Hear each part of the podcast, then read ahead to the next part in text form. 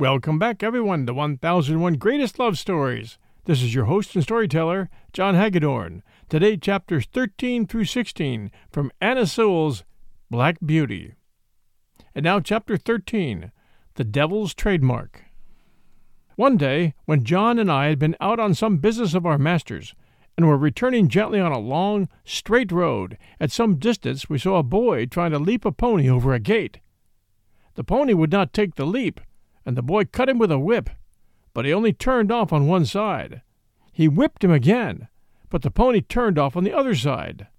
Then the boy got off and gave him a hard thrashing, and knocked him about the head. Then he got up again and tried to make him leap the gate, kicking him all the time shamefully. But still the pony refused.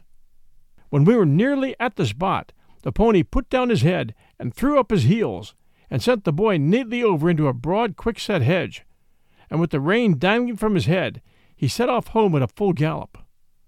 John laughed out loud. Served him right, he said. Oh!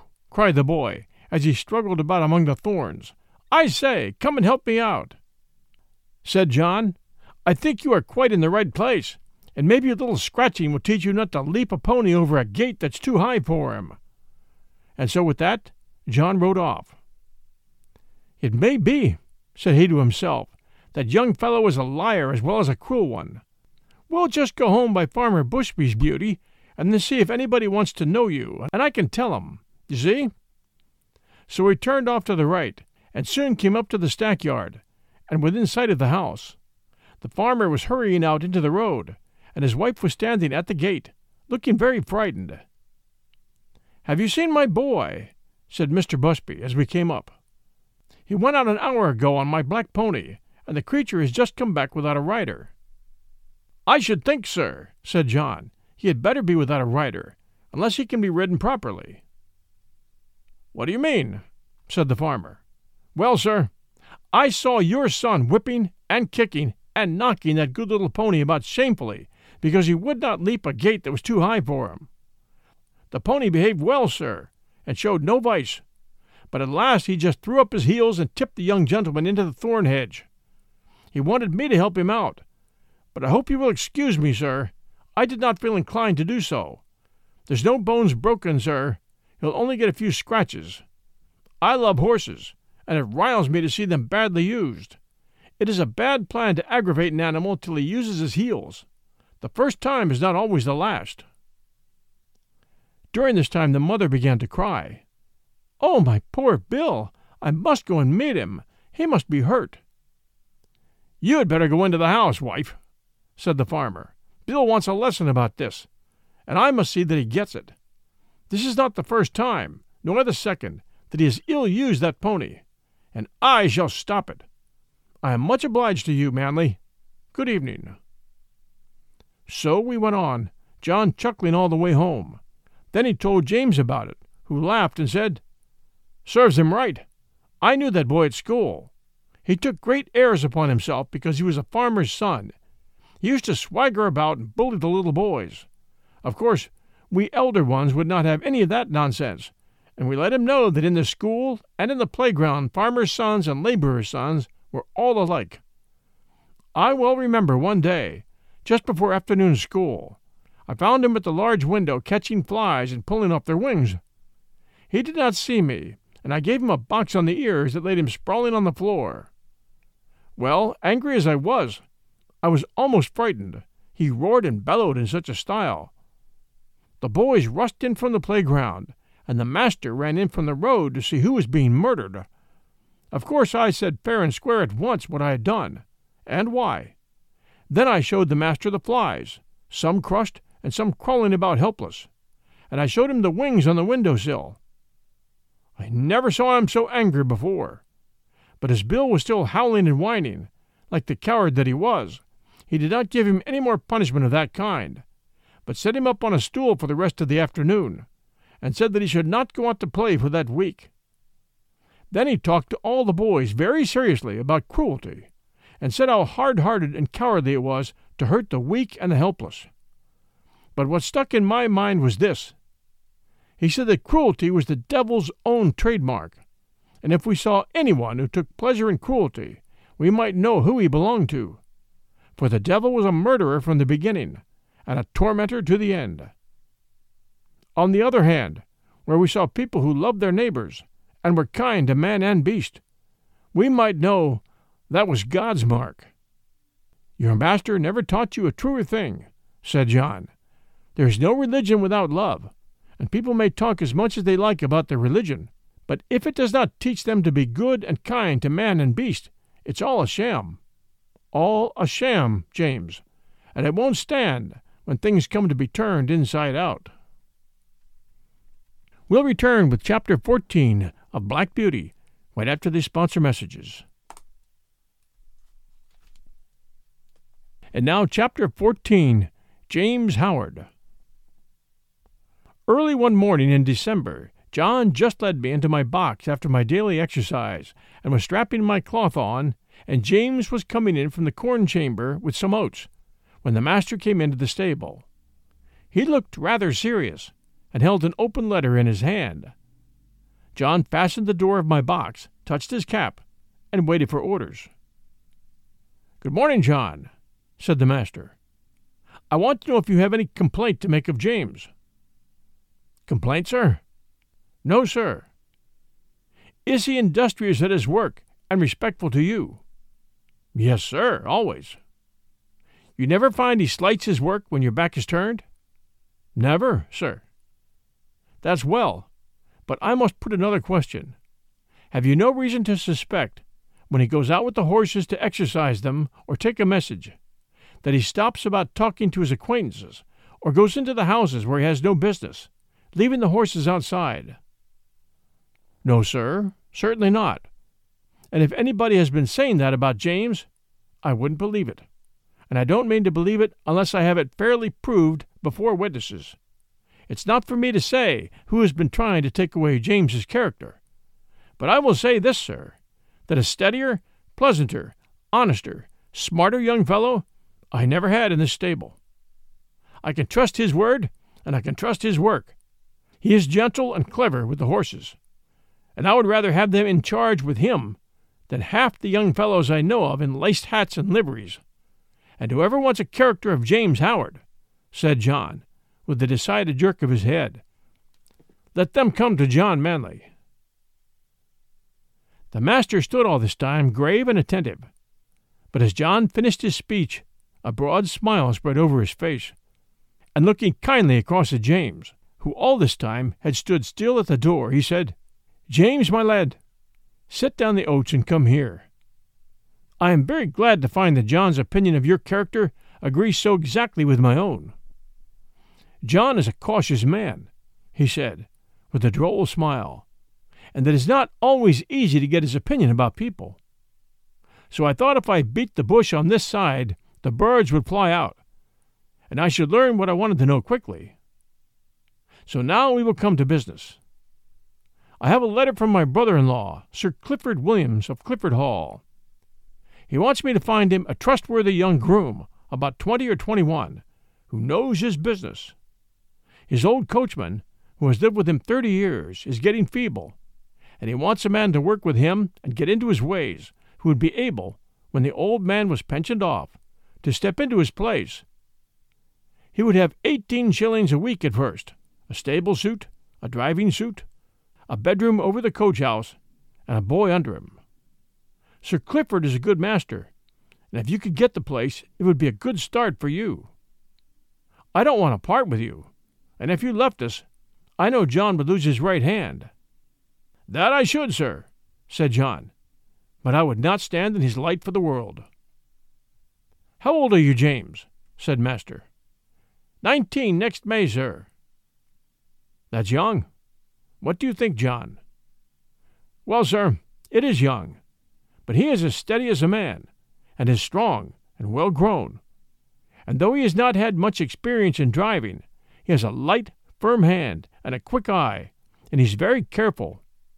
And I am quite sure no horse of his will be ruined for want of having his feet and shoes looked after. Your word will go the furthest, John, said the master, for Sir Clifford adds in a postscript, If I could find a man trained by your John, I should like him better than any other. So, James, lad, think it over. Talk to your mother at dinner time, and then let me know what you wish.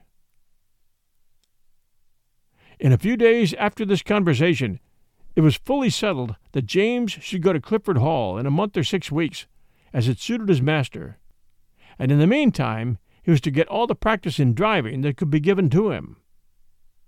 I never knew the carriage to go out so often before. When the mistress did not go out, the master drove himself in the two wheeled chaise. But now, whether it was master or the young ladies, or only an errand, Ginger and I were put in the carriage, and James drove us. At the first, John rode with him on the box, telling him this and that, and after that, James drove alone. Then it was wonderful what a number of places the master would go to in the city on Saturday, and what queer streets we were driven through. He was sure to go to the railway station just as the train was coming in, and cabs and carriages, carts and omnibuses were all trying to get over the bridge together. That bridge wanted good horses and good drivers when the railway bell was ringing, for it was narrow, and there was a very sharp turn up to the station, where it would not have been at all difficult for people to run into each other, if they did not look sharp and keep their wits about them. And now, chapter 15 The Old Hostler. After this, it was decided by my master and mistress to pay a visit to some friends who lived about forty six miles from our home, and James was to drive them. The first day we traveled thirty two miles. There were some long, heavy hills, but James drove so carefully and thoughtfully that we were not at all harassed. He never forgot to put on the brake as we went downhill, nor to take it off at the right place. He kept our feet on the smoothest part of the road, and if the uphill was very long, he set the carriage wheels a little across the road so as not to run back, and gave us a breathing. All these little things help a horse very much, particularly if he gets kind words into the bargain. We stopped once or twice on the road, and just as the sun was going down, we reached the town where we were to spend the night. We stopped at the principal hotel which was in the market-place. It was a very large one. We drove under an archway into a long yard, at the further end of which were the stables and coach houses. Two hostlers came to take us out. The head hostler was a pleasant, active little man, with a crooked leg and a yellow striped waistcoat. I never saw a man unbuckle harness so quickly as he did, and with a pat and a good word he led me into a long stable, with six or eight stalls in it, and two or three horses. The other man brought Ginger. James stood by while we were rubbed down and cleaned. I never was cleaned so lightly and quickly as by that little old man. When he had done, James stepped up and felt me over, as if he thought I could not be thoroughly done, but he found my coat as clean and smooth as silk. Well, he said, I thought I was pretty quick, and our John quicker still but you do beat all I ever saw for being quick and thorough at the same time.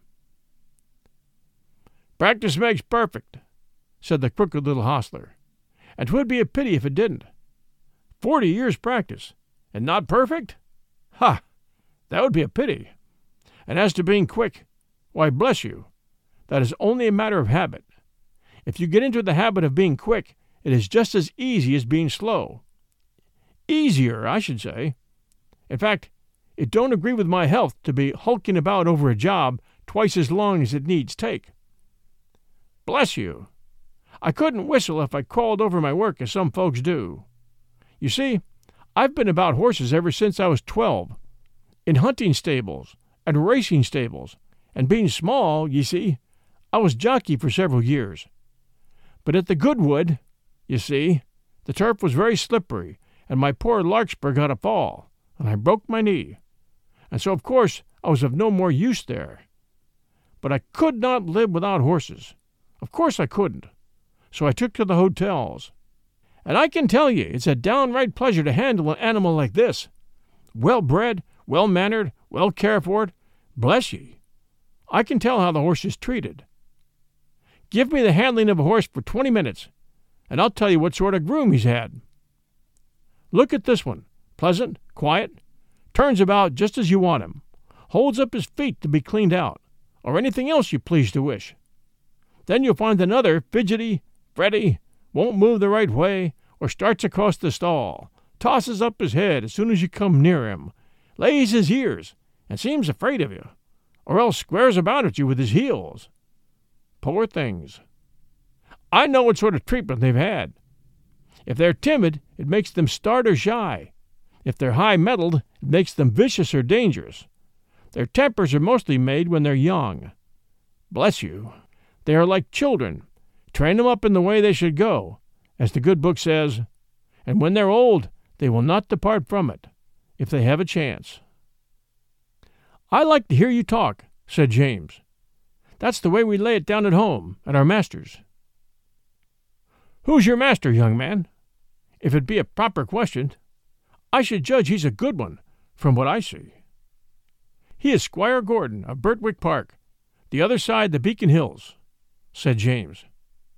Ah, so, so. I've heard tell of him. Fine judge of horses, ain't he? The best rider in the county. I believe he is, said James, but he rides very little now, since the poor young master was killed. Ah, poor gentleman. I read all about it in the paper at the time.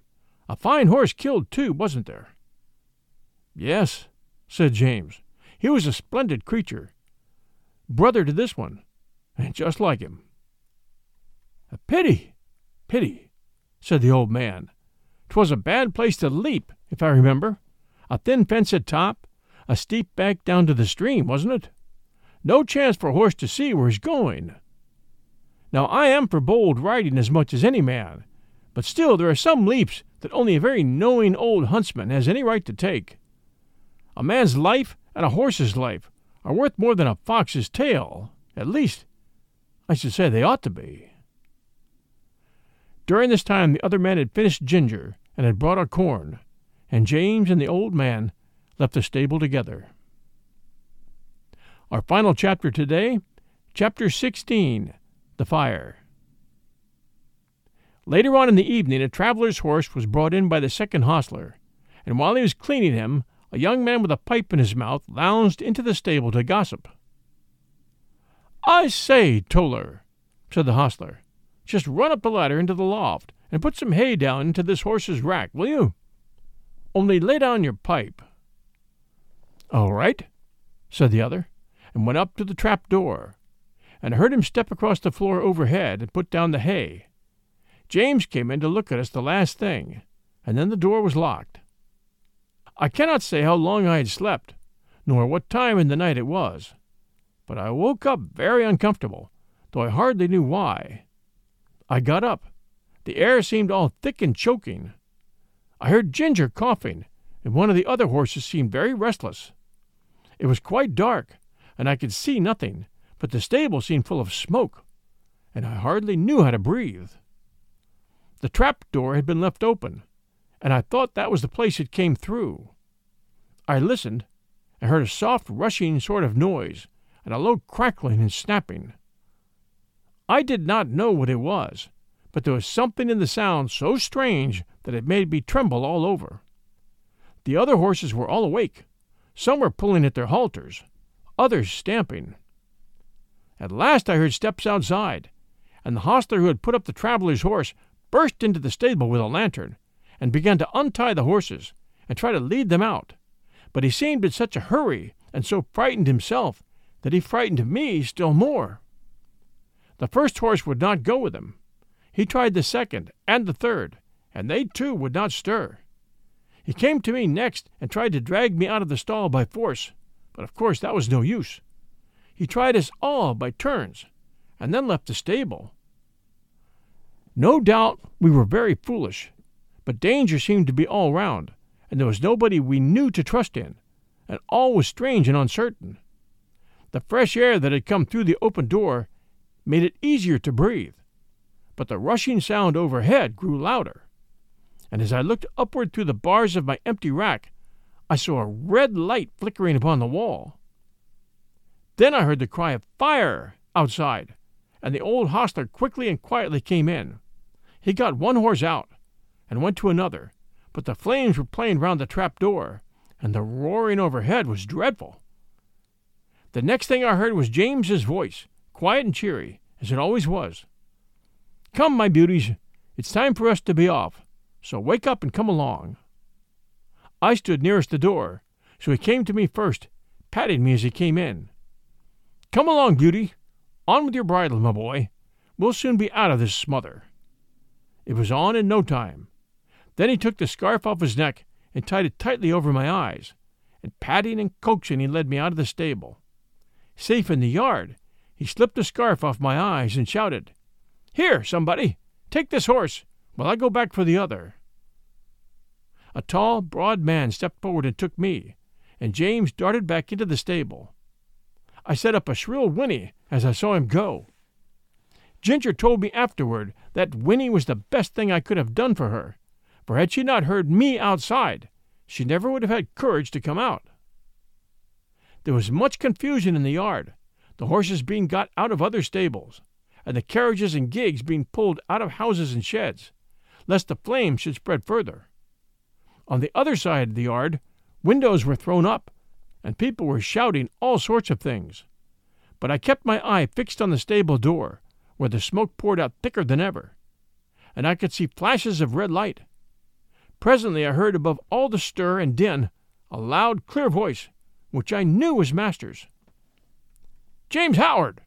James Howard, are you there? There was no answer, but I heard a crash of something falling in the stable, and the next moment I gave a loud, joyful neigh, for I saw James coming through the smoke, leading Ginger with him. She was coughing violently, and he was not able to speak. My brave lad, said Master, laying his hand on his shoulder, are you hurt? James shook his head, for he could not yet speak. Aye, said the big man who held me. He's a brave lad. Make no mistake. And now, said Master, when you've got your breath, James, we'll get out of this place as quickly as we can. And we were moving toward the entry, when from the marketplace there came a sound of galloping feet and loud rumbling wheels. "'Tis the fire engine!" shouted two or three voices. "Stand back! Make way!" And clattering and thundering over the stones, two horses dashed into the yard with a heavy engine behind them. The firemen leaped to the ground.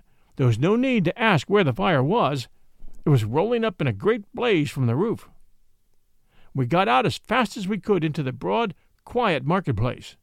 The stars were shining, and except the noise behind us, all was still. Master led the way to a large hotel on the other side, and as soon as the hostler came, he said, James, I must now hasten to your mistress. I trust the horses entirely to you. Order whatever you think is needed. And with that he was gone.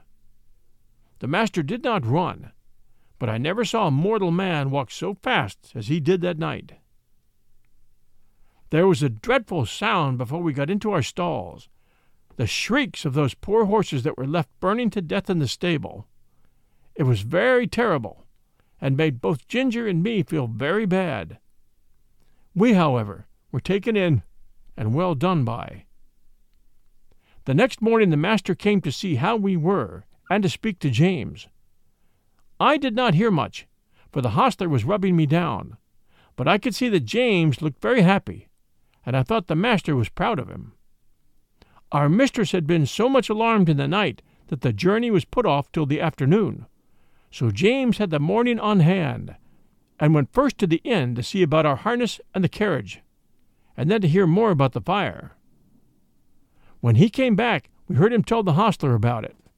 At first, no one could guess how the fire had been caused, but at last a man said he saw Dick Towler go into the stable with a pipe in his mouth, and when he came out, he had not one, and went to the tap for another. Then the under hostler said that he had asked Dick to go up the ladder to put down some hay, but told him to lay down his pipe first. Dick denied taking the pipe with him, but no one believed him. I remember our John Manley's rule never to allow a pipe in the stable, and thought it ought to be the rule everywhere. James said the roof and floor had all fallen in, and that only the black walls were standing, the two poor horses that could not be got out were buried under the burnt rafters and tiles. Thanks for joining us today for Black Beauty by Anna Sewell. This is 1001 Greatest Love Stories. If you're enjoying our story, please do share our show with others. And also, especially if you're an Apple listener, please stop and send us a review. We would appreciate a review describing this story very, very much. This is your host and storyteller, John Hagedorn. We'll be back next Saturday at noon Eastern Time. Until then, everyone, stay safe, and we'll be back soon.